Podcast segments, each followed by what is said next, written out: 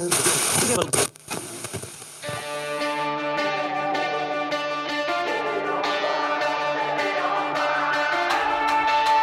to the Born and Raised audio experience.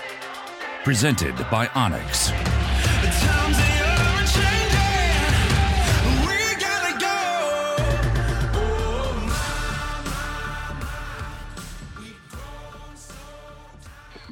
All right. Yep. Going. Recording is on. Right on. All right, guys. Welcome back to the uh, Born and Raised audio experience, sponsored by Onyx. Uh, I'm excited to reconnect with some friends here that uh, haven't had a chance to talk with in a long time. I'm uh, I'm in in my house and I'm talking with Noah Montgomery, uh, Tanner Whitley, and Larry Schrock. So Tanner and Larry they uh, they have a podcast of their own called the Blind Chatter Podcast. And uh, yeah, Tanner, what uh, what's going on, man? What's new? Not a whole lot, man. Thanks for having me. Um, no, I mean I'm just kind of pushing through the off season, trying to trying to keep my head on my shoulders, waiting on bird season to come around. Haven't had a chance to shoot my bow yet, so I don't even know if bow hunting is going to be a real option for me uh, come September, having this new house and taking on a little more responsibility at work. So we'll see what happens. I'm just going to throw it out there, and if you haven't shot your bow yet, I'm going to say those seasons probably not going to happen.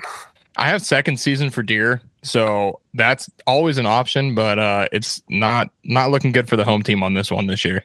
I know, uh, listening to your guys' podcast, that Larry was starting to reload ammunition for his rifle back in January. So I know, I know Larry is ready. Larry's always ready for a new adventure. So that's that's the beautiful thing about the Blind Chatter podcast is, uh, you know, we got a lot of sticks in the fire. He's trying to reload shotgun shells. I'm still trying to learn my ABCs. So And lots Noah, of lots of work in progress. Noah's tuning his bow nonstop, 24 7, 365. He's the only guy who's in February tuning his bow. But with that said, I grabbed you know handfuls of Winchester Super X's that are rusty out of a Ziploc bag during during duck season. So it goes both ways. By that last couple of weeks, we all have that one Ziploc bag that's just kind of a random, random grab bag, don't we? I'm I'm dipping into my water swat, my kill shot shells, and those are starting to get flung at flying birds by the end of the year. So, Larry, you've uh, you've probably been pretty busy. You've got a duck property that you're always always seem to be working on and getting dialed in for the for the duck season. Yeah, we. I. th- I think I. I think right now we're at maybe twelve to fifteen inch corn, um, and just keeping the juice going to it. And the other two leases that I have are resting ponds, so that'll just be a matter of mowing. But um, the pond's looking good, and I'm I'm ready to go. Nice, yeah. This this uh this last year's you know I call it the the long winter, the eight month winter. We Right? never had a spring. It sure it sure didn't help any of the corn farmers. That's for sure. No, it, it, it didn't.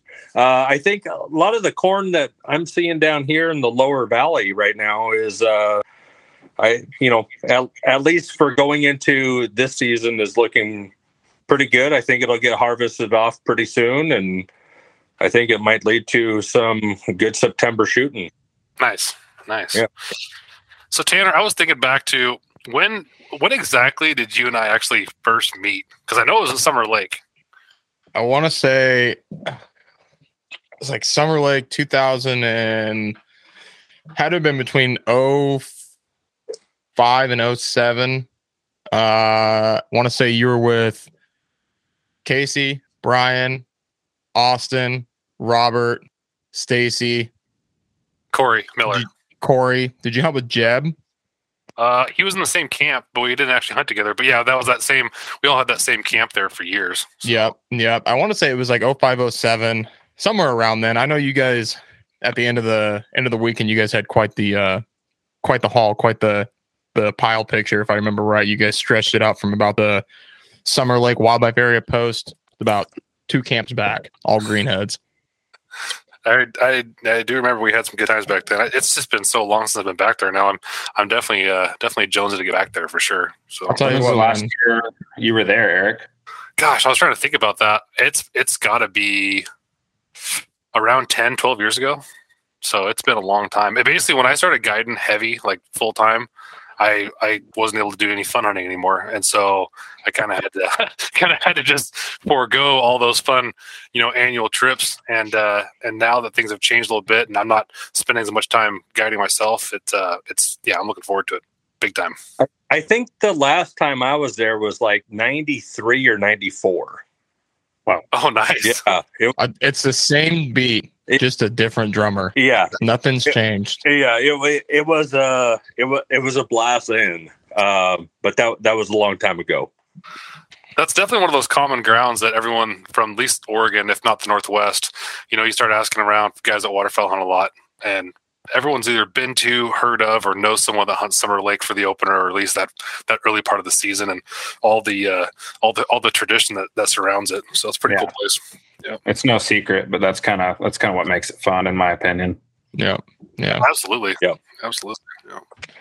So the the blind chat, I was going to ask you guys when when you guys got that started, you guys just were you guys on a duck hunt and decided, you know what, I think we should start a, a podcast. You know, I was trying to remember what it was that made me want to start it. Um, I think for me, it was I started listening to the Dr. Duck podcast, and there was another one, the HP Outdoors Waterfowl podcast. And it was really nice to listen to that because it gives you the inside look at how people in different areas hunt. But there wasn't anybody that was talking about the Pacific Northwest, and we're such a different demon for waterfowl because uh, we've got such a wide array of. I mean, we've got seven subspecies of Canada geese. There's not a lot of places in the continental U.S. that have seven subspecies of Canada geese. You go shoot mallards, green wing, widgeon, uh, pintail, depending on where you're at, gadwall. You get into diver ducks and the same. I mean, there's been some hunts where we've got into like eight or nine different species of ducks. Um, and there wasn't anybody that was really touching on it.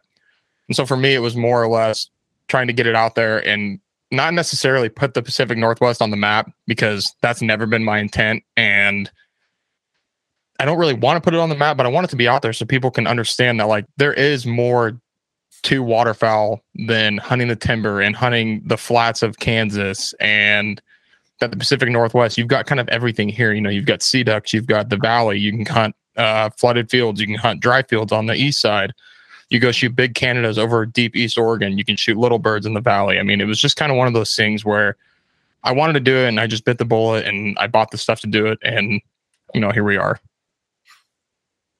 Well, it's definitely been a lot of fun watching it, watching it grow, and watching you guys uh, succeed, and, and seeing some of the different guests that you guys bring onto the onto the show there. And you're right. I mean, um, I know Noah and I've had this discussion a lot because we, we spend a lot of time on the road together, hunting together, and uh, you have to be a very, very diverse, or you have the option of being a very diverse waterfowler living in the Northwest. Because, like you mentioned, um, you can go from hunting, you know, sheet water to flooded crops to flooded timber to a big river system to the lower Columbia to the coast to divers to, I mean, you could have three or four boats and eight different decoy spreads.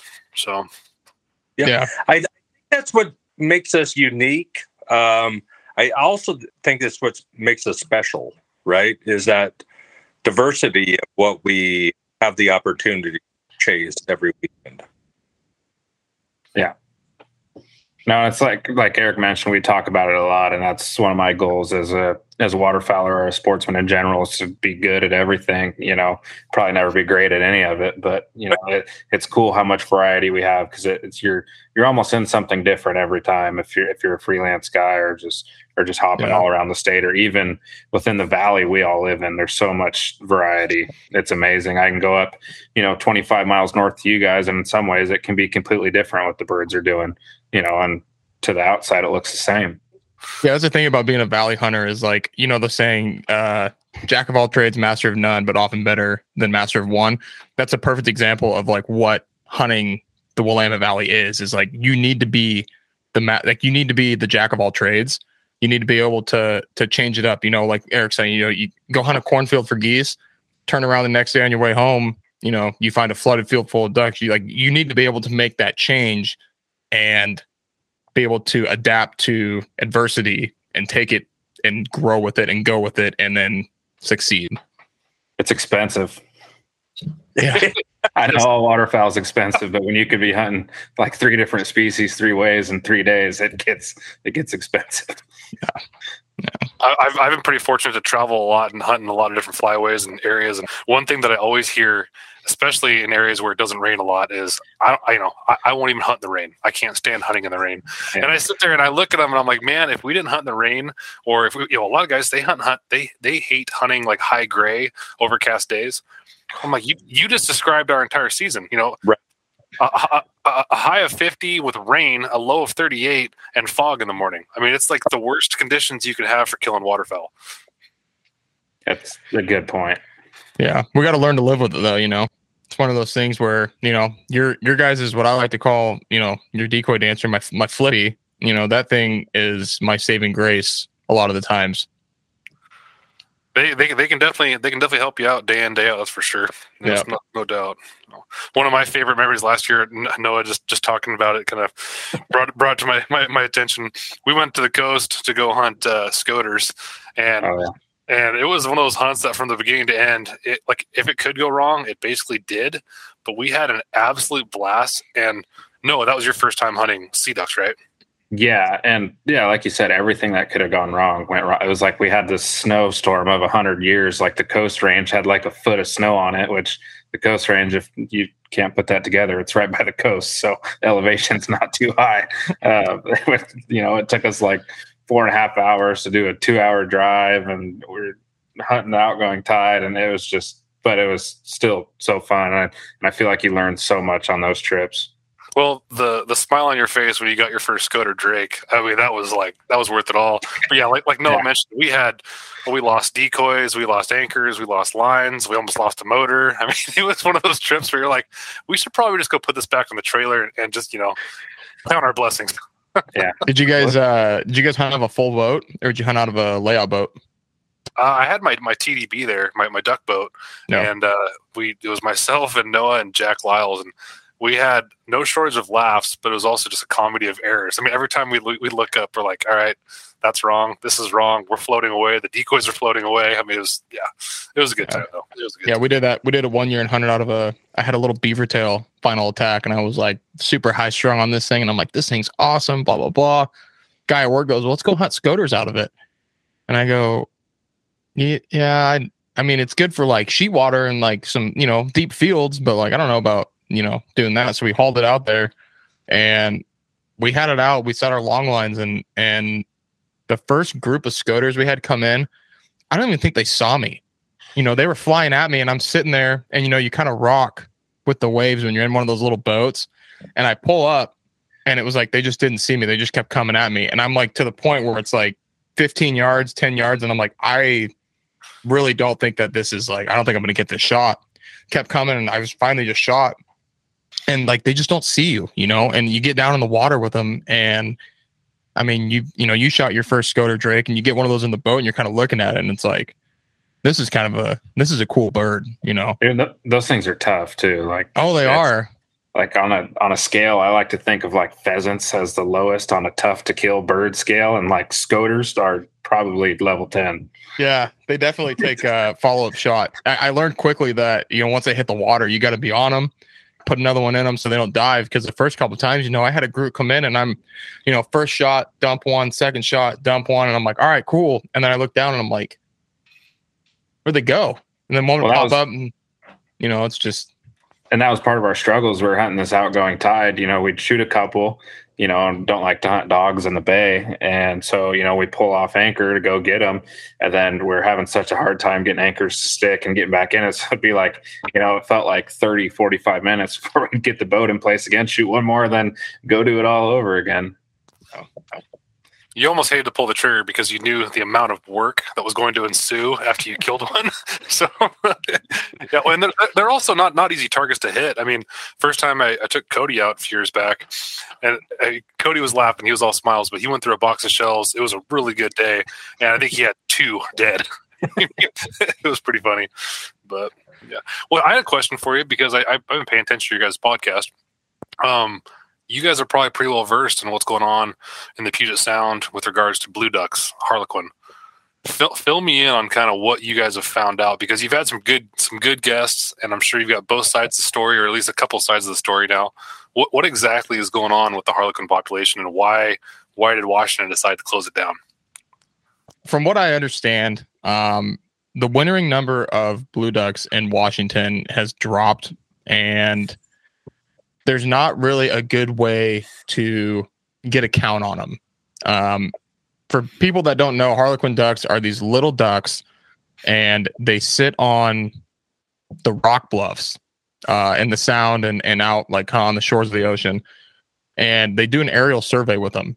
Well, aerial surveys are kind of the way to go for for waterfowl and because you can take an aerial photo you know over a flat and you can see the backs of the ducks you can get kind of a count that way but these ducks they blend into the rocks so well you can't get a good count that and then this whole you know there's this big push for for the hunt 41 to shoot all 41 species of um waterfowl in the continental us a lot of guys are coming from from far away to shoot these ducks and there's an issue with people turning in their harvest cards. So, like what the permit zone used to be here in Oregon, used to get uh, initially you'd get a, a paper tag and you go shoot your geese, take it into the check station, they check it, then they give you a, a card, and that's your goose card. And every time you go shoot birds, geese, you got to fill that card out, take it into a check station, they check it, you get a new one.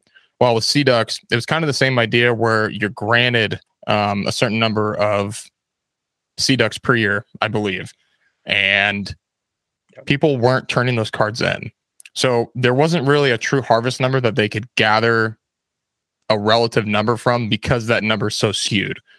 So there's a lot of kind of mis misinformation about how many birds there actually are. And then the other thing that goes into it is they migrate somewhat north and south, but most of the time they migrate east to west. So they will go from the the bays and the shores of the ocean and they'll migrate up into the like high elevation rivers and streams like up Yellowstone, uh, up in the Cascades, and that's where they will have their nests and raise their clutches at. Well, you can't really get a good count on birds up that high because you, you're not going to fly a plane over and be able to snap shots of them and get you know good good photos of them. So there's a lot of issues with kind of how the the bird count needs to be done. And there's a lot of conflicting views. You know, we talked to uh, his name was Brett Weingarten. He's a guide at uh, Columbia Coast Outfitters. Um, you know, they offered their bo- boats um, to the biologists to do their counts on, um, but he was saying that they didn't want to do that. Um, there's just a lot of stuff that goes into it. So the main reason is, is is they don't have a good way to collect a relative number for these birds for wintering grounds because of the conditions. You can't fly a plane over them, you know, say 300 feet off the ground and get pictures good enough to tell how many birds there really are. Now, the, this, the uh, this reminds me a lot of a certain certain uh, subspecies of Canada goose that uh, resides in our valley, and I, I'll go ahead and say it, but they're not counting them properly. So no, there's yeah. only two hundred thousand every year, man. Yeah, exactly. Only. yeah. And No, now I- we're getting and now we're getting the brood into that too, because now our goose season's gone down from four to three, which at the end of the day is good for me because for some reason, if you look at my social media on the blind chatter, I can only shoot three Canada geese every day I go out. I cannot get a fourth. I don't know what it is about me, but as soon as I get three, I might as well pick up my decoys and head back because I'm never going to get that fourth one. I'll speak for yourself. So I am speaking for myself. no, it, it's actually very interesting because I'm glad I'm glad you uh, filled us in on that because I didn't realize that that's what was going on. But we're having the same issues with our duskies and our cacklers. You know, these birds. I've I've been saying it for a lot of years. I've sat in different council meetings, Pacific Flyway Council meetings, dusky uh, task force meetings, and what's happened is they've shifted their nesting grounds. But they're counting the same areas, so it's like it's, it's like if you're trying to find elk and wolves have, and wolves have moved into an area, they're not going to be in that same area. So if you're counting that that that herd, all of a sudden you're saying, well, they're gone. There, there's none left. And we're getting skewed data, we're getting bad data, and it's not to the fault of the biologists. I think their hands are tied as well. There's a lot of red tape surrounding this this situation, a lot of money being exchanged. But we're, we're at the end of the day, we're the ones gonna gonna you know basically have have the sacrifice.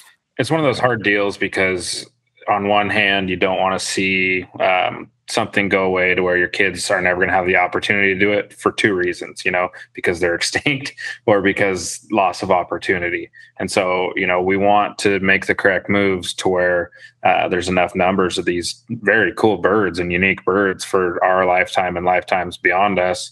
Uh, but you also want to make sure the science is is right, you know. So, yeah. The only time I've actually seen a harlequin duck, it was on the McKenzie River, of all Yep. places. Yep. I was I was, I was up Mackenzie, and th- there they were in in the river. And I'm like, what in the world are they doing up here? And it was summertime, and just like you said, Yeah.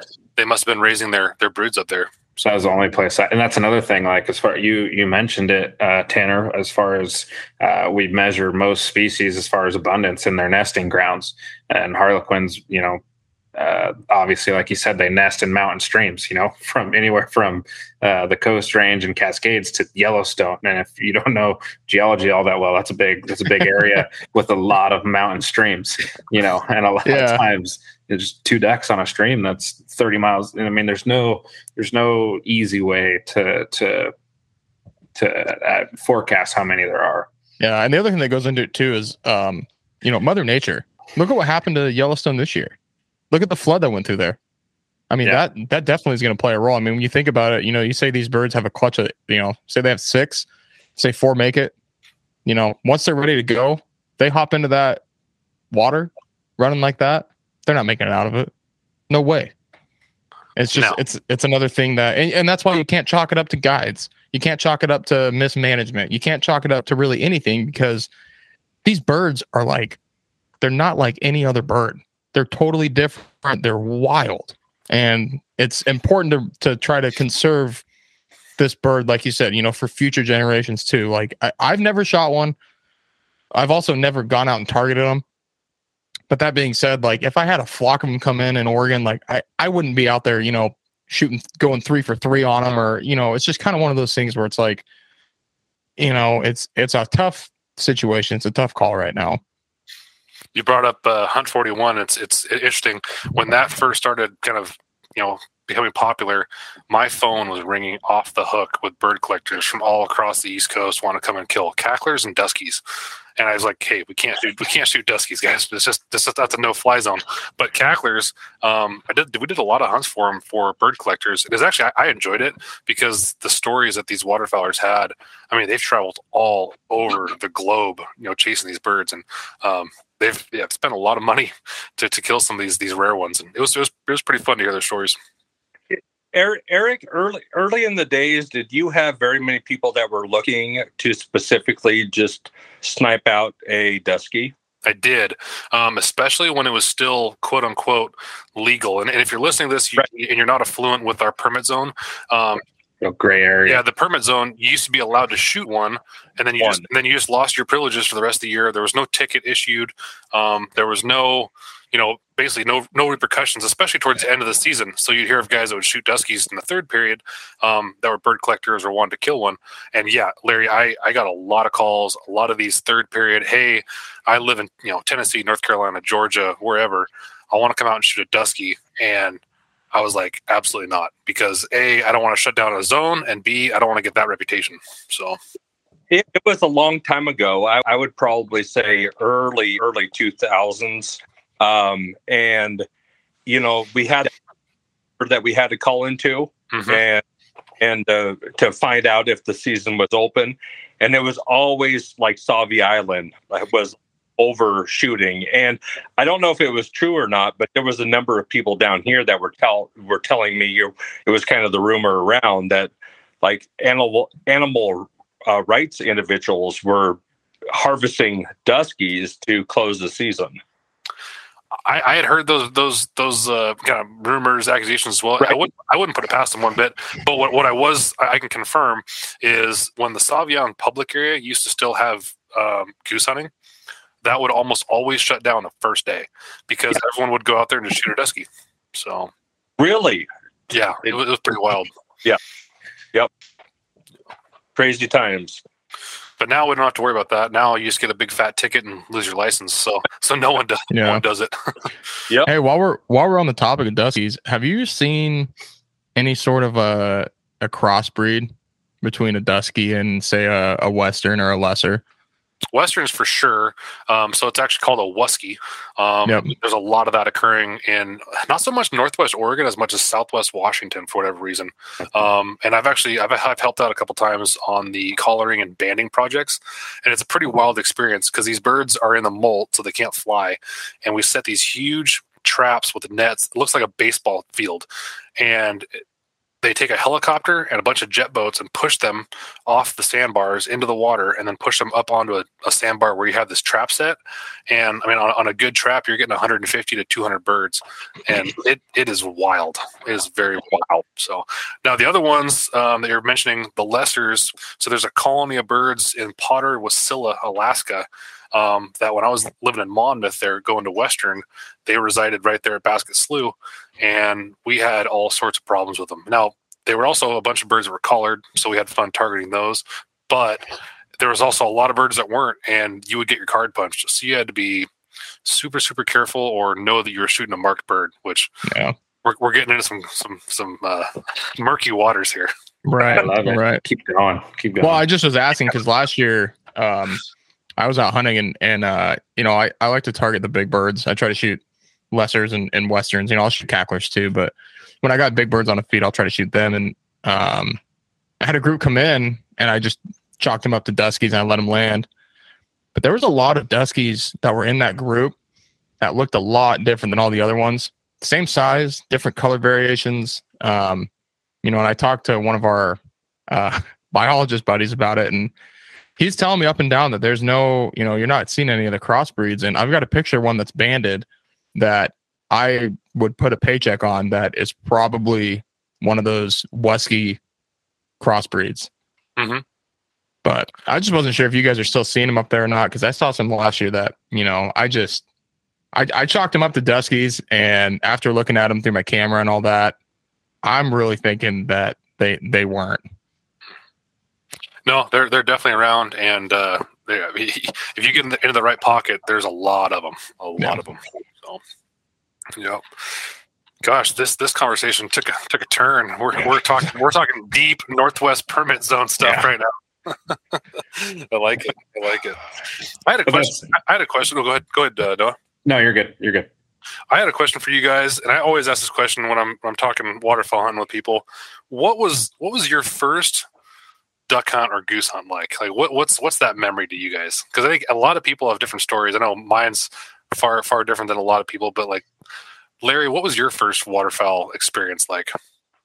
my first uh, waterfowl experience was uh, just just jump shoot. Um, there's a little pond or, or an old slough off of the Willamette, probably a half mile away, and went down there with the the the, the pup that I grew up with, and had my old uh, Winchester Model 12, and walked down there and was walking the bank and jumped up a pair of mallards and busted one of them and dog went and got it. And that was the first experience. That was obviously not over decoys or anything but that was that was the first one that said okay now if i learn how to call if i if i learn how to put out decoys if i learn how to do more the opportunity that I can have per hour will increase if I put more effort into it. But that was that was the that was the first one. Is that, is that a spot that you can still go and visit to this day? Y- yes. Yep. Do, you, do you ever do you ever find yourself going back there just for the, the nostalgia of it? Absolutely. It, Yeah. That's important to me. That's in No, the, it, it, it's it's it's it's hallowed ground. You know, I'm I'm the same way, and I'm sure if we ask Noah and Tanner, I'm I'm curious what their first experiences were like.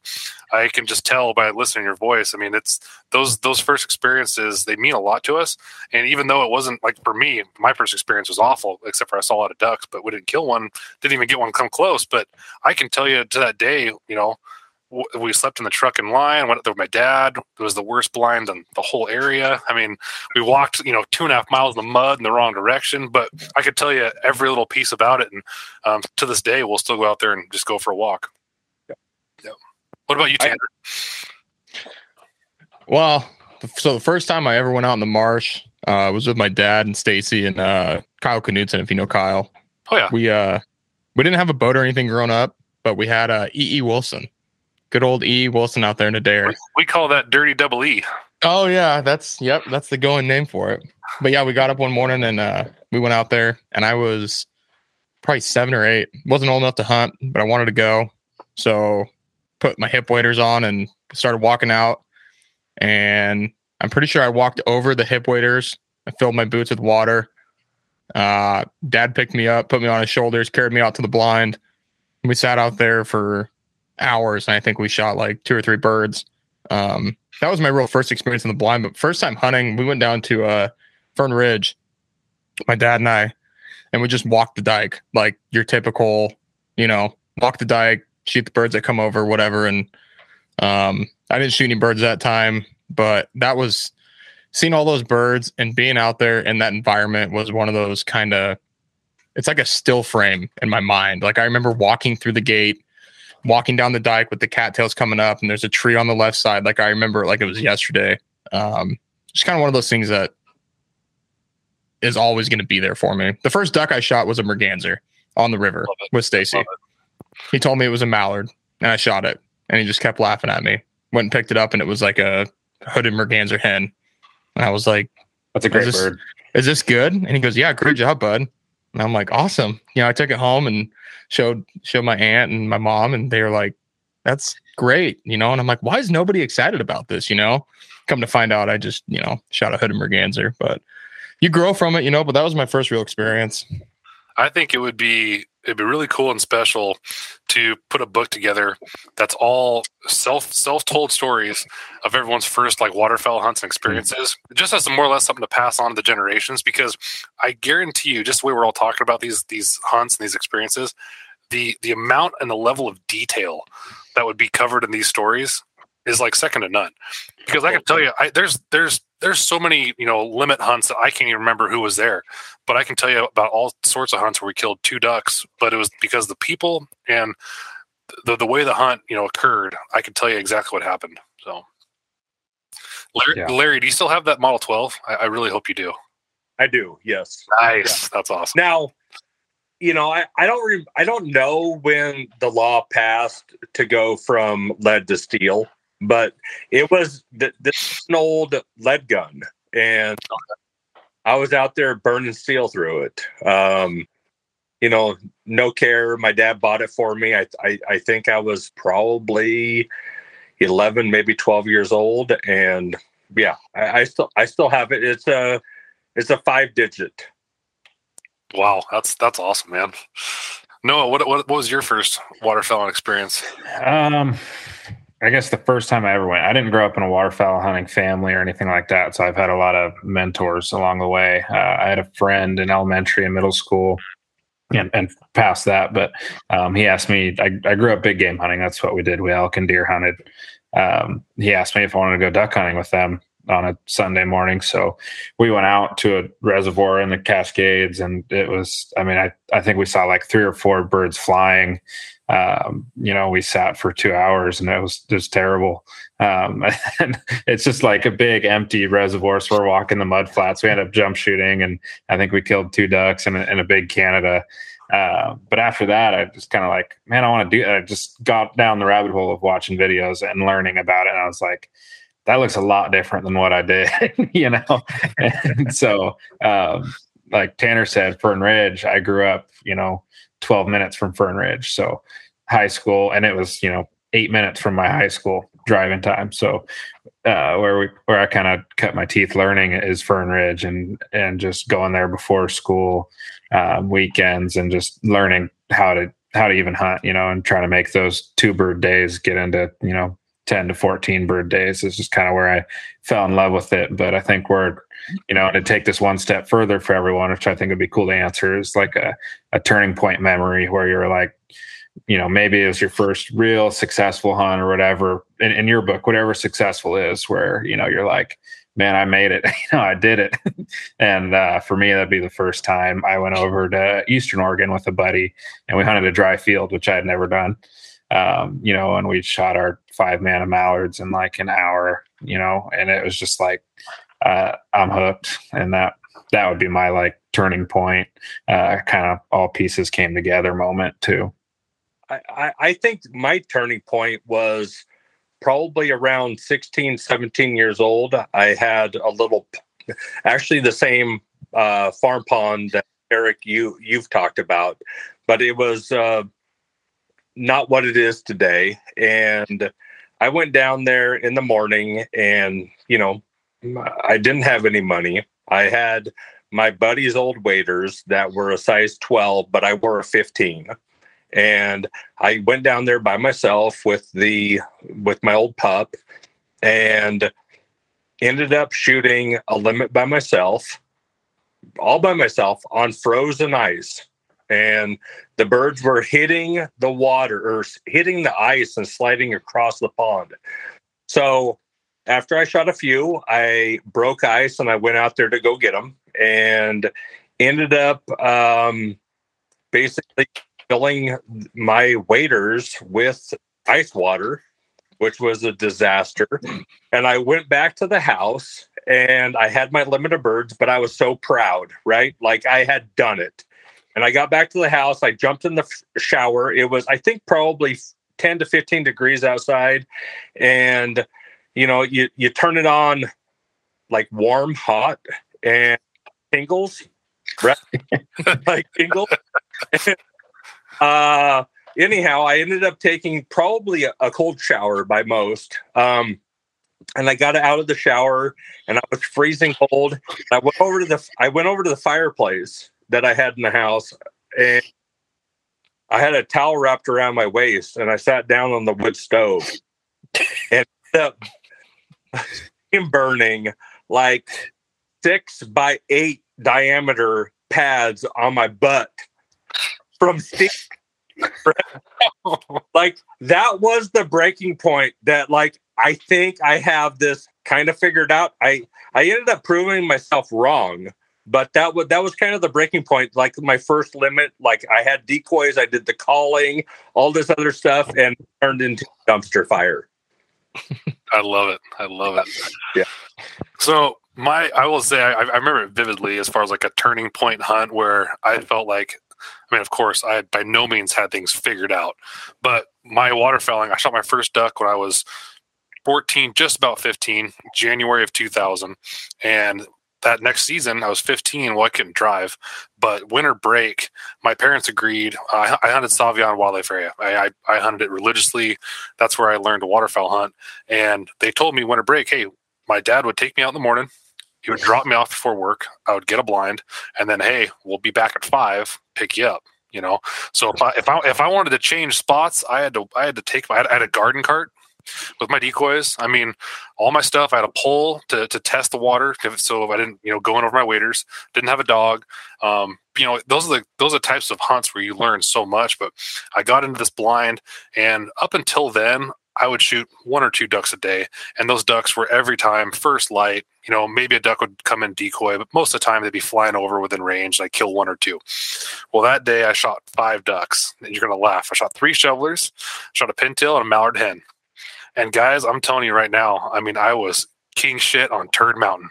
Okay, you were proud. you were proud. oh, I was, I was, I was as proud as a peacock, and. I, I walked the mile and a half with my garden cart back to the check station just so I could beat my parents back there to show them how, how cool I, I was and how well I'd done. And that was one of those where like I felt like I actually had called birds in, birds decoyed, I've shot them myself, I did it all myself, and I was like, that was yeah, a very memorable turning point, you know, type hunt. So God, I love shovelers. Oh yeah, and, and, you know I didn't I didn't I didn't know shovelers weren't a weren't a real good eating duck, and so I walked back to the check station. I'm like, guys, you wouldn't believe what I shot. I shot three shovelers. Like this is amazing, and they're looking at me like, what are you talking about? you got to get those shovelers over from uh, Summer Lake, Abert Lake area. They taste like shrimp. Oh, yeah. It's, a, it's, a, delicacy. Oh, we had a hunt in the Klamath Basin little teriyaki year sauce where we just shot. We shot. I think it was almost a perfect three man of shovelers. I was going for a. I was going for a limit of shovelers. I did it on accident last year. Uh, my dog and I were out and I had a couple shovelers come in first light. Shot both of them. They're both hands, and I was like, whatever. They're shovelers. Had a third hand come in, shot it, and at that point, I'm sitting there thinking, God, I'm I'm almost halfway there. What's what's going to stop me now? I'm sitting there waiting. Here comes another hen shoveler. Boom, four. And I'm like, I'm doing it. I'm going to shoot three more hen shovelers. I'm going to get a full, full house, all hen shovelers. I'm going to make it happen. About an hour later, here comes the fifth one. Boom, got it. I got five now. And it's like 10 o'clock, 1030. Everything's kind of starting to die down. I'm starting to get a little worried. And uh, I waited it out, waited it out, and I passed up on teal.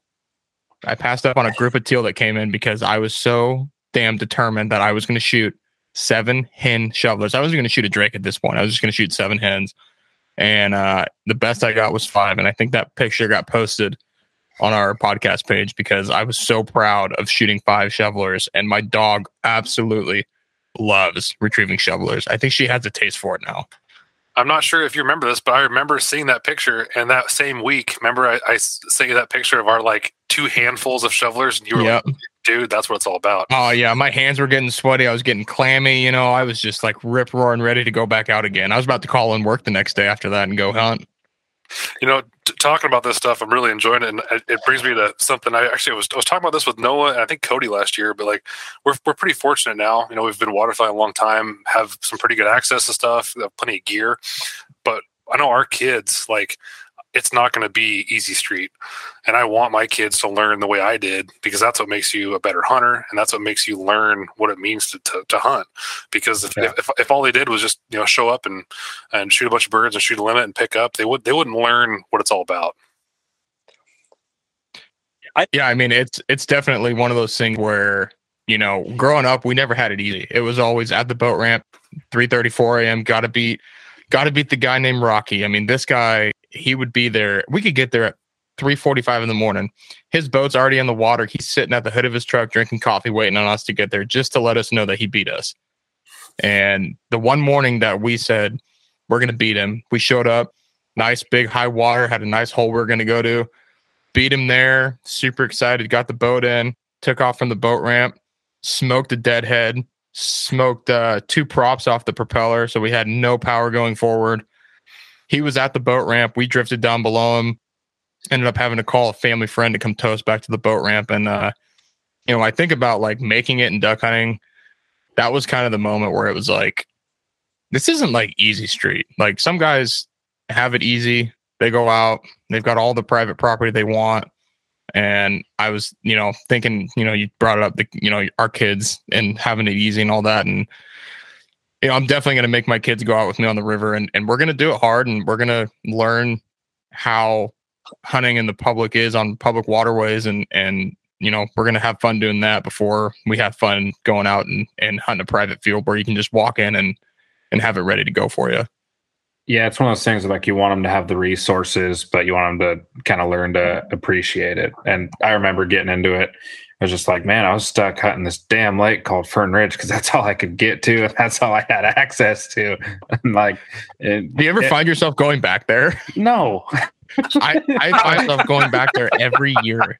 I don't know no, why. Uh, it's terrible. I haven't in the last three years, but I actually kind of got the itch last year. Actually, I went on a walk one day last year there with my pup and and shot some ducks. But uh, I just remember thinking, man, if I could just get access to any private field, it's going to be way like I just had this image in my mind. If I can hunt private property, it's going to be amazing. You know, it's going to be like all those Zink videos. And I remember I first field I got access to. I don't think I'd seen a bird in two or three years, but I was just dead set. Like it's private property, it's going to work. You know, yeah, it's going to be the bee's knees.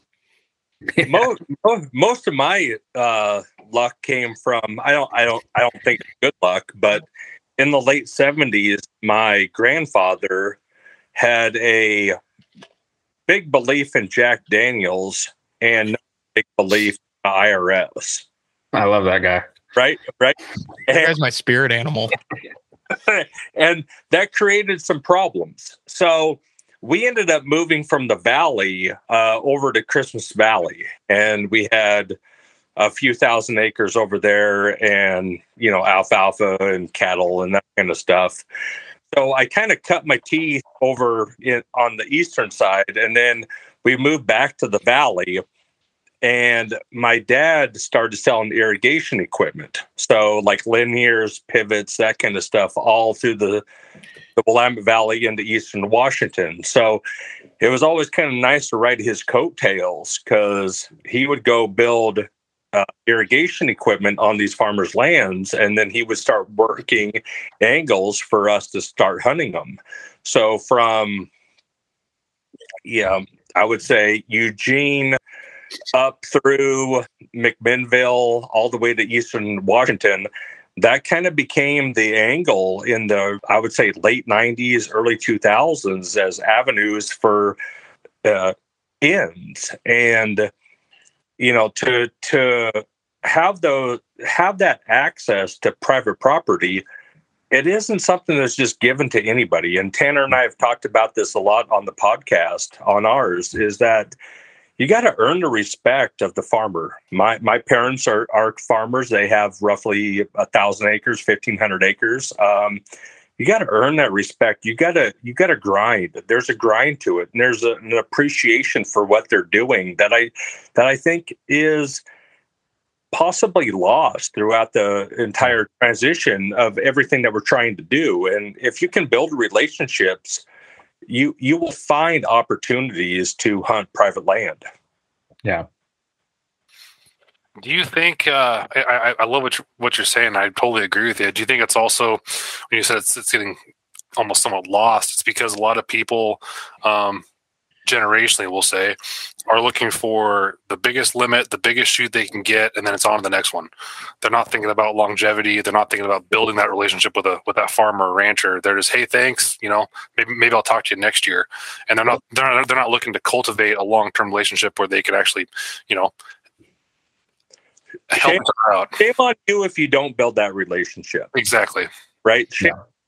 Yeah. Um, there's a local individual. There, there's a couple local individuals uh, in the Southern Valley where uh, Tanner and I hunt, and every year I'm dropping off a couple fifths for Christmas. Right, every year. Now, part of that is that they are a family friend. Part of it is that my appreciation for every opportunity that they have provided me. This yeah. is year in and year out. This is building long term relationships where it is, you know, I'm calling the week in advance saying, hey, um, I, I saw a bunch of birds over here. Are you okay with that I hunted? Oh, absolutely. Go go ahead. And you might have jerk off Joe that doesn't care about the relationship that asks the following weekend. And they're like, now, nah, you know what? We got somebody that hunts it. Yeah. You build those relationships. Those relationships last a lifetime. You got to you got to mentor them. You got to you got to manage them. But you know, good people are very valuable in this world that we live, in, and they're not always talked about. 100% agree with you, man. And, and, the thing is, too, I think people don't realize is you're, you're asking to hunt on someone's uh, livelihood. You know, this is what these people do for a living. Um, so aside from relationships, too, it's just making i mean it should look like you never even hunted it when you left you know and that can be pretty hard to do in the valley and you have to be pretty diligent about um, your footprint but yeah, that and relationships is huge. You know, I'm sure, you know, Larry and Tanner, you guys, I know Eric, you do relationships with farmers now, or they'll sometimes they'll call me if I haven't found the birds and tell me that they're in there, you know, and and it can be a mutually beneficial relationship. Obviously, they don't want the birds in their in their grass fields, um, but it, like you said, it, it goes a long way. You know, one one trend that I've seen here lately that's pretty troubling to me is there's a lot of farmers that also give permission to lots of different people yeah. because they they want they want people to have an opportunity. And you know, if we bump into another group, first things, hey, you guys want to hunt together? Yeah. Why why why compete? And then you might get the pushback. Well, no, you know, we want to hunt here, we want to there. Oh, that's fine. Let's make sure we're respectful and let the birds work. Well, then I've also had the experience where it's like, well, let's call the farmer. Well, no, yeah. it's it's five o'clock in the morning he does not want to get he or she does not want to be woken up and brought into the middle of of our our drama. And all of a sudden those farmers hunting is over. Yeah yep. The quickest way to lose a farmer is by having drama like that come in between the farmer and his very very important sleep schedule. Because a lot of them don't get very good sleep. Yeah figure you you have to figure that out and I don't know about you, Eric, but I'm a firm believer that you need to bring the forces together in those moments nine yeah. times. And, absolutely, absolutely. And, and if if I if I run into someone that doesn't want to collaborate, it it it, it typically doesn't end well. I have some hunting partners now that I I met them that exact way, you know, and it's like, well, we kind of scout the same loops and and do all that, so it's like, well, we might as well team up and have twice the decoys, you know, and stop having to play phone tag and figure out who can get a hold of the farmer first and, and and yeah, it's like you said. I think as often as you can, team up with those people, and you can get anything out of any experience. You know, well, and, and and and build that network of, of like-minded waterfowlers to where you can actually enjoy hunting together. Yeah. And all of a sudden, now, hey, I've got a half a dozen places to hunt. You've got a half a dozen. Well, now we've got twelve places to hunt, and we can t- we can take care of all of them. Right. And you got to get those things out of your head too. Maybe you have a plan. Oh, we're only going to be able to hide four or five people, whatever. And you show up and there's four or five other people there who thought the same thing. You know, just try it. You you never know, and just just make it work and and try to build relationships anywhere you go. Noah, you and I had a hunt last year that I never in a million years would have guessed those guys were going to try and set up as close as they did to us after we we talked about it in the parking lot. The night then- before. Yeah, the night before, and all of a sudden it's sunrise, and it's like, what in the world is going on here? And it didn't uh, didn't go real well. It was kind of a tough morning. So Yeah, yeah, it's just one of those deals where you know it's a public refuge. It's 4 a.m. entry, which you know most of them are, and uh, you know they said they're kind of going to go to an area, and we had the same area. and We happened to happen to get there first, but that's one of those deals. You know, someone's in the the spot you maybe wanted to go, and it's public. Give them 150, 200 yards, whatever whatever you have to do, unless you know, unless it's Summer Lake. I was But- gonna say unless it's Summer Lake. But We did that last year. respectful of each other. You know, if they're working birds off of you guys and they're the better hunters that day for whatever reason, let it happen. You know, Right. and try to learn something from it. where, where do you guys think we're at right now um, as a waterfowling um, industry with regards to like the tradition, the heritage, and what's being passed on, and what's being what's being showcased on social media? We're in a terrible spot. We're in the worst spot that I think you could ever imagine us being in. Yeah. And I mean that in the most respectful way to everybody in the industry, whether you're call makers, your decoy makers, your content creators, your anything like that. It's nothing against you guys. What it is is it's this like toxicity in a waterfowl community where, you know, I, I, I get not wanting to give your spots up and all that, but like the mindset has shifted from what it used to be as going out with friends, family, having a great time in the blind, enjoying your company, to how big of a pile can we make? How many birds can we kill today? And while that is great, people tend to forget like what you're really there for. You're there for the camaraderie. You're there for that what we've referred to in our podcast as like that dugout mentality when you're with all your buddies, all your friends, all your family and you're able to enjoy the moment for what it is. You know, whether you shoot two ducks or you shoot 20 ducks or you shoot one limit or you shoot eight limits. If you're done by 8:30 or you hunt all day, it doesn't matter. Everybody wants to be in, out as quick as they can with as many birds on the ground as they can get. And to me, that's just not what's important, you know. And, and I think a lot of people will agree with that, but I think there are people that will disagree with that. And you know, America is the land of the free, and you're you're open to have your own opinion. But you know, I think that's kind of where we're at. Is is everybody's there, see how big of a pile they can get, and they're starting to kind of lose touch with what we're really out there doing. So the, the the goal for our channel, the Flyway, is to showcase waterfowling and waterfowlers, and not necessarily you know limits and limits and limits of birds. One thing we actually started doing, which we've enjoyed a lot, and I, I enjoyed a, ton, is we start putting like basically a time limit on our hunts. You know, Mhm. instead of it's hey, well, we got to shoot a 28 ducks. It's like, hey guys, we're gonna hunt till one. We might shoot 14. We might shoot eight. You know, we might shoot we might shoot a limit. But guess what? At one o'clock, we're gonna pack it up. We're gonna enjoy the hunt. We're gonna enjoy each other's company. We're not gonna be walking out of here in the dark with headlamps and you know, it's just I don't know. It's changed our mentality a lot, and I'm I'm enjoying it big time. And something that important is important to that too is setting an example, and that's kind of, in my opinion, how social media has changed things.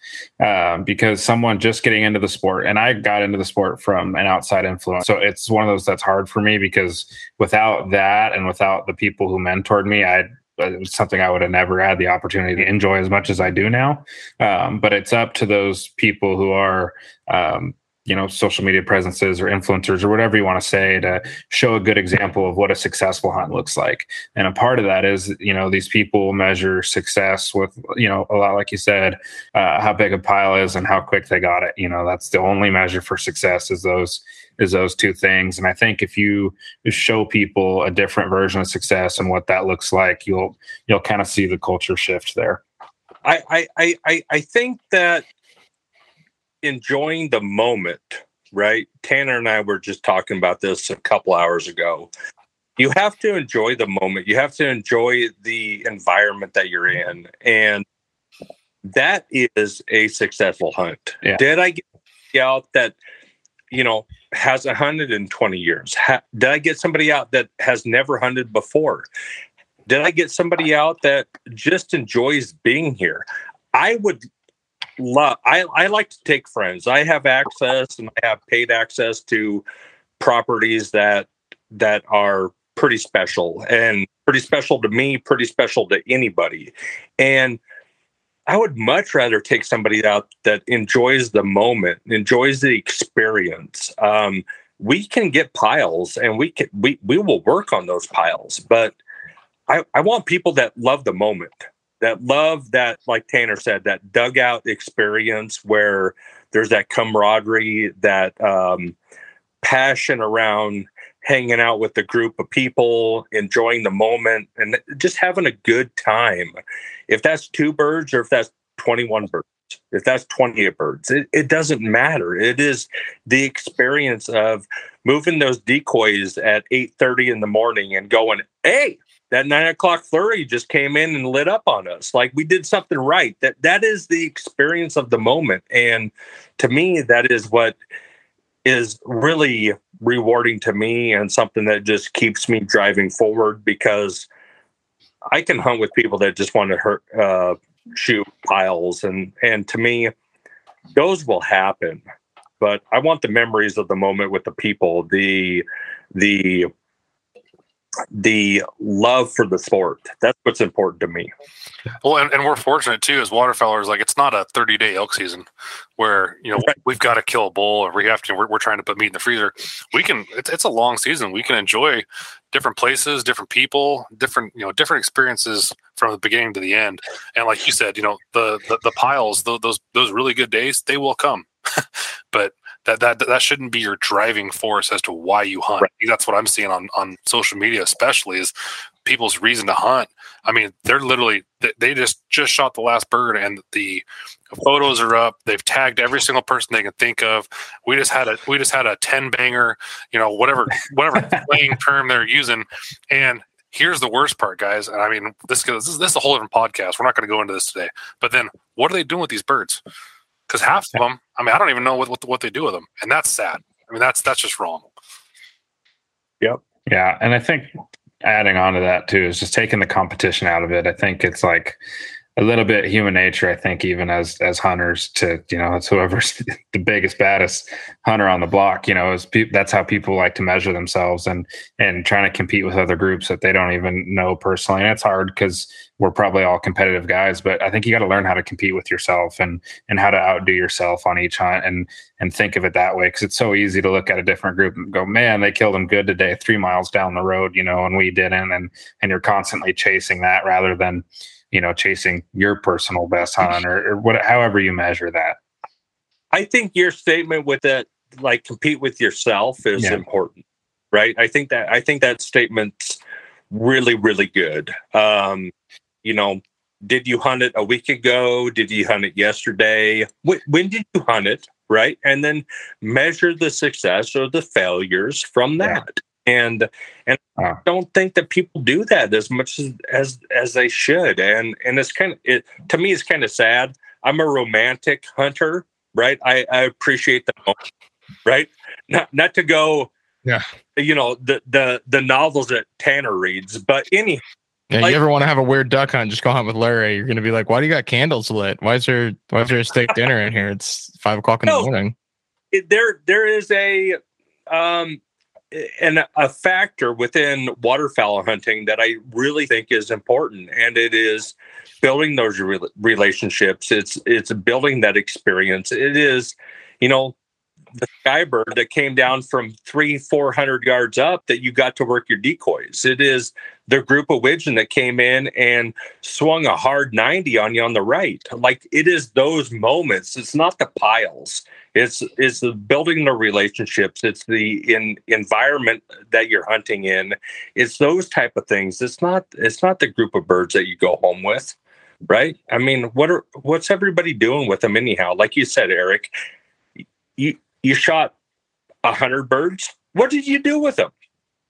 Like, what did what did you do with them? Yeah. I know what with my birds, and sometimes it's three, and sometimes it's 20, 22, 21, whatever the number is. Like, I know what I do with them, but that's that's what's everybody doing with their game.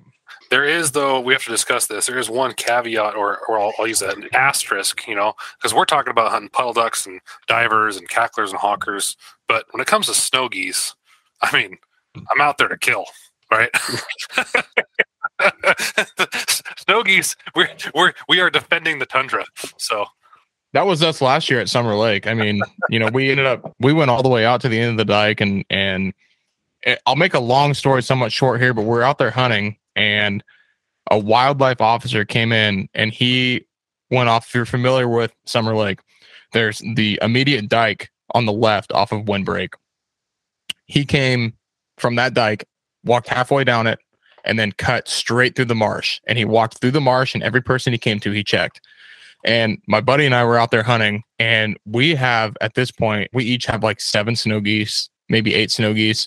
And this guy comes out and sneaks up on us. He comes up, we're talking with him and everything. And and we both had our our one white front that you can shoot uh, in Lake County. And he goes, Boy, I bet you guys are having a good time today. And I go, Yeah, you know, it's been a decent morning. He goes, Well, do you guys know where you guys set up at? And I go, I mean, in the marsh, you know, I don't really know where exactly we're at. And he goes, Well, he goes, You see all this grass out here? And I go, Yeah. And he goes, This is where all eight or 9,000 snow have been sitting at the last two days since they came in. And I go, oh, well, that makes sense because all morning when we were out there, I mean, th- there were snow flying so close to me that if I could jump at all, if I wasn't fat, I could have jumped up and grabbed one by its wings and caught it. I mean, all morning long, these snow were in there. And we were just like, it was almost self defense shots. They were coming in so close, so hard. They wanted to land despite all the gunfire. They were trying to land in this one spot. And you know, snow are a whole different thing. I, I still don't know what I would do with all of them if I lived somewhere where we had a conservation season, but those things, I mean, I, I don't know what those guys do with all of them. For the most part, those conservation seasons, especially in the Midwest, um, they actually have like a, a, hunters for the hunger, and so they're able to donate their birds, which I I would love to see in the Northwest, um, but we don't have an avenue that you know that that allows that yet. But no, that's what that's what most of those guys are doing, and even in Canada, we had a food bank up there that was taking taking birds, which is nice. So yeah. yeah. Well, I, I uh, we're getting a little, we'll just over an hour now, but I was curious. I had a couple more questions. One was, do you guys have any any birds or any destination trips you're you're trying to check off the old list this year? You know, I don't really have any necessarily birds I'd like to check off. I'm still looking to get my Brant, um, and my Harlequin, but I mean, really, this year for me, I mean, I've got a really new dog. She'll be uh she'll be two in October. So this is her second year hunting. And I'm just looking to get her out and get some birds. I mean, I I'll go wherever the birds are at. If if I can get somewhere where, you know, I can have an opportunity to shoot a brant, I'll do it in a heartbeat. But uh for me, I'm just in it to to have fun and and get a little better at photography and start doing a little more videoing and um and all that. So I don't really have. I mean, we're gonna go over to uh, the northeast part of Oregon, kind of up towards Umatilla for a goose hunt this year. But other than that, I don't have anywhere else I'm going really. I we we have that goose hunt that Tanner and I are going to go on, and then uh, I think that opening weekend on the eastern side, I've got a little river uh, tributary that uh, I go over and hunt chukar on that I think I'm going to throw out a half a dozen decoys this year and sit on the bank of that low river early in the morning, probably hungover, and pull, hope. I I see them every time, man. Every time for the last fifteen years. Uh, you know, I typically about six to eight uh, mallards uh, fly up the river, and I'm I'm going to bust one of them. That that's my goal. You know, Eric, I do have uh I do have a bird I'm looking for, and if you can, I I'd be surprised if you couldn't guess what it is. Uh, I'm looking for um, not necessarily a bird in particular, but I'm looking for something in particular. Do you have any idea what that is? Oh gosh, I have no idea. Are you looking for like a stud shoveler drake? That was my idea. Oh, well, I didn't get one. I didn't get one of those last year, but no, I I'm looking for my first Summer Lake band. I've gone to Summer Lake the last eight years, and I've shot Wow. big ducks. I've shot mallards. I've shot gadwall. Um, I've shot at mallards that I'm almost hundred percent sure were banded. I could see it. Still wasn't banded. Uh, I've gone out in the land, the water lock areas where there's tons of water and bullgrass, and I've found gadwall from either the youth hunt or birds that got lost. I found 12 gadwall just that way, none of them banded. And I am convinced that I am not allowed to shoot a band in Summer Lake. Like I, I can't stress it enough. The first year we went, we took somebody from California and we had a gadwall come by and I was like, I'm good. Like we already had like 26 snows, we had 30 ducks. I'm like, I don't want any more, whatever. He shoots it and it's banded. And that was the point where I was like, okay, I'm going to shoot a band next year. Go out, all gadwalls and mallards, no band. Same thing the next seven years. So this year, I am looking to finally put a band on my lanyard from Eastern Oregon. I have five or six bands from the Valley. Never shot one from Summer Lake though. Yeah, I, I don't even. I don't. I'm not even sure what to say. To be honest I with was, you. I'm speechless. That's I'm, unlucky. I'm speechless. Yeah. Yeah. I've, I've shot over 40 ducks at Summer Lake. Not so one of them my, my, my only suggestion for you is this: if that's really if that's a goal, which I think it's a great goal, I would go out and just try to target them and try to try to land them and let them set their legs out and you know. It was way. about, I think it was the last year that Marty was there. I asked Marty because it was about the third or fourth year I'd gone and I still hadn't shot one. And I go, Marty, I go, I need some help, man. And he goes, What's up? And I go, I need a band. And he goes, Well, you're at the right place. And I go, I don't think I am. I go, I've come here for the last three or four years and I haven't shot one. And he's like, Well, where are you going? And I go, Well, I go, I think I'm going where you guys are setting your traps at. And he goes, I don't think you are, you know? And so I go, Well, I go, I'm going to go all the way out and give it a shot. And he goes, That's the best place to do it. Went all the way out, shot my big ducks, still didn't get one. And I drowned myself in sorrows and Jack Daniels that night because I cried myself to sleep. I cried the whole way home. I have nightmares about it still. And I just can't, I don't think I'm allowed to do it. I can tell you're you're visibly upset. I am. I mean, I'm like, you know, it bothers me. I kind of, How many- I, kind of wish I could relate. You know, feel your Do you pain have one from over there? Yeah, I got some from Summer Lake. Have you have you ever like have you ever crippled any ducks out there and lost them?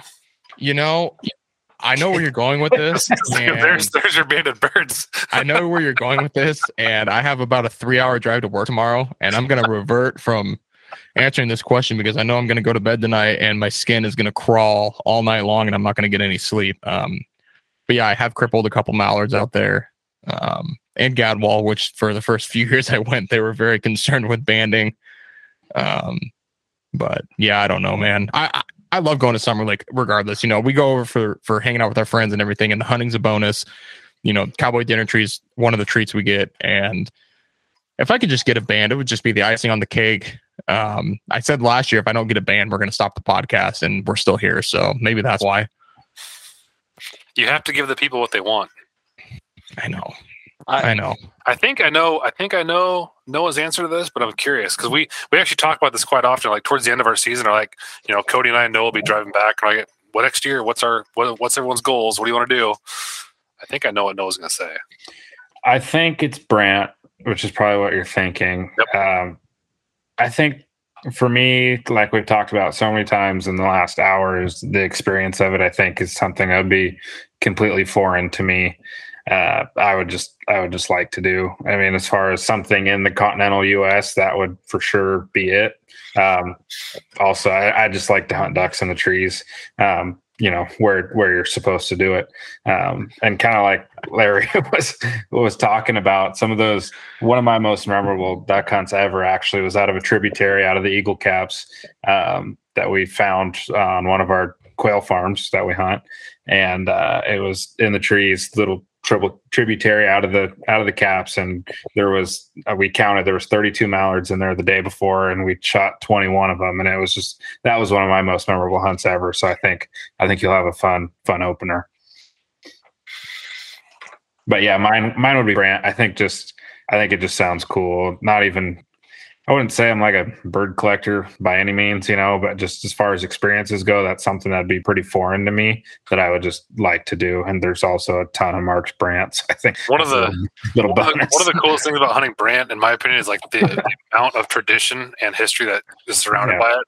It's like one of those things like as a waterfowler, um, you have to do it. You just have to. Yeah. Experience it. You have to do it, and you have to know you're you're walking in the footsteps of you know people that have been doing it for a long, long time.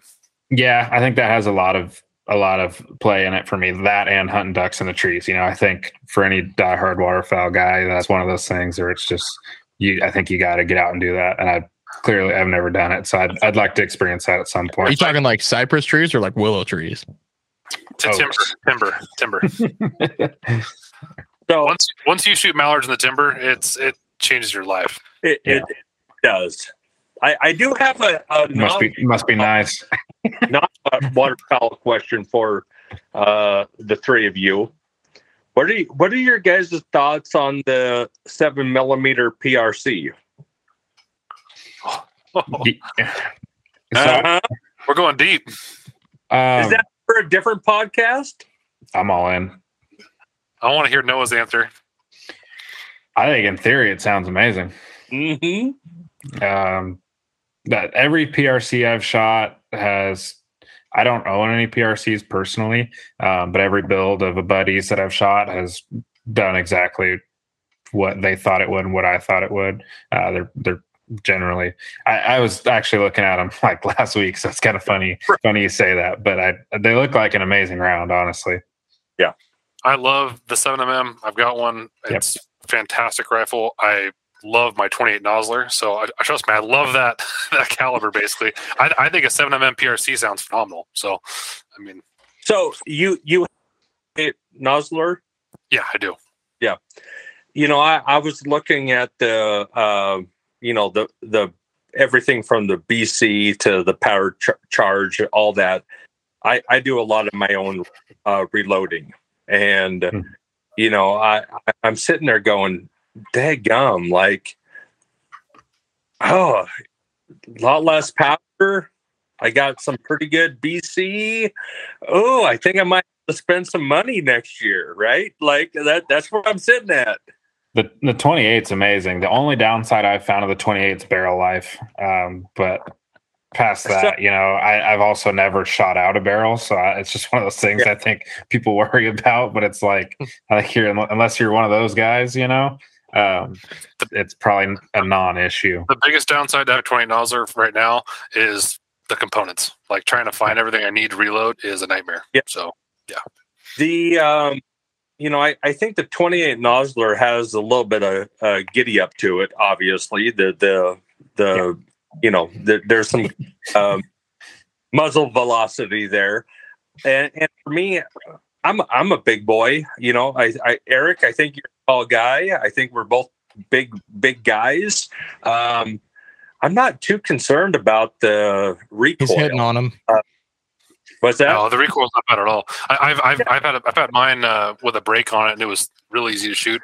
I just put a suppressor on it, and it's really fun to shoot. So yeah, no, the, the, the recoil recoil's not bad at all. So I can I can shoot them fine, and I'm the uh, seven millimeter PRC. I I I think uh, I think we might start seeing them in the stores this fall. Um, I think that might be on my radar here pretty soon. I'm loving the fact that we started talking about rifles, and Tanner looks like he's literally lost in space. Yeah, I'm. I'll tell you what, man. I love rifles and guns and all that, but like, I seriously have, I have duck feathers in my blood. Like, I mean, like, you could talk to me about like anything in the world, and I'm like, yeah, whatever, man. And then I hear somebody say something about a duck, and I'm like, So where did you see it at? And like what time? Where where can I find it at? Do you know what it looked like? Did it have a metal thing on its on its foot? Like a like a tracking thing on its foot, you know? Tanner's band hungry. I'm not Yeah. band hungry. I just I'm frustrated about it. You got me on the topic of it. No, I can't let it go. I've actually like one of my goals. I've only ever shot one valley band, uh, one valley duck band, and so you know, and I've hunted the valley more than anything else. That's kind of kind of one of my goals. Tell you what, man, more, when it rains, it more pours. valley bands. I just when it rains, it pours. that's one of my things. I know we talked about competition, but man, I get mad when homeboy from across the road shoots a cackler band. I'll tell you what, you gotta hunted be- all all week. I get upset and I get real competitive. you should be friends with my buddy. this guy shoots widgeon bands. He shoots cackler band. I mean, he just we'll be in the middle of hunting, and I'll get a Snapchat from this guy, and I'm like, Yeah, that's homeboy from across the street. I think I know who you're talking. not even gonna open it. Not even gonna open it. And I wait till I get home, and I'm like, you, I just delete, block, see you later. man. Well, guys, Uh, this has been uh, this has been a lot of fun, and I'm sure we could talk for hours. But one thing I'd like to do is hopefully try to get together and, and put a put a hunt together this season. It'd be a lot of fun Yeah. to share a blind and continue this conversation. So, Absolutely. Well, thank you everyone for uh, for turn, tuning in um, to the Born and Raised audio experience brought to you by onX. And if you don't have onX, I think I said this last podcast, you're just doing yourself a huge disfavor. You need to have onX for just about everything you do. So, yeah, guys, thanks for uh, thanks for joining us. It was a great time catching up, and we'll uh, we'll be talking here real soon. Yeah, we'll catch you guys. Uh, catch you guys sometime out in the marsh.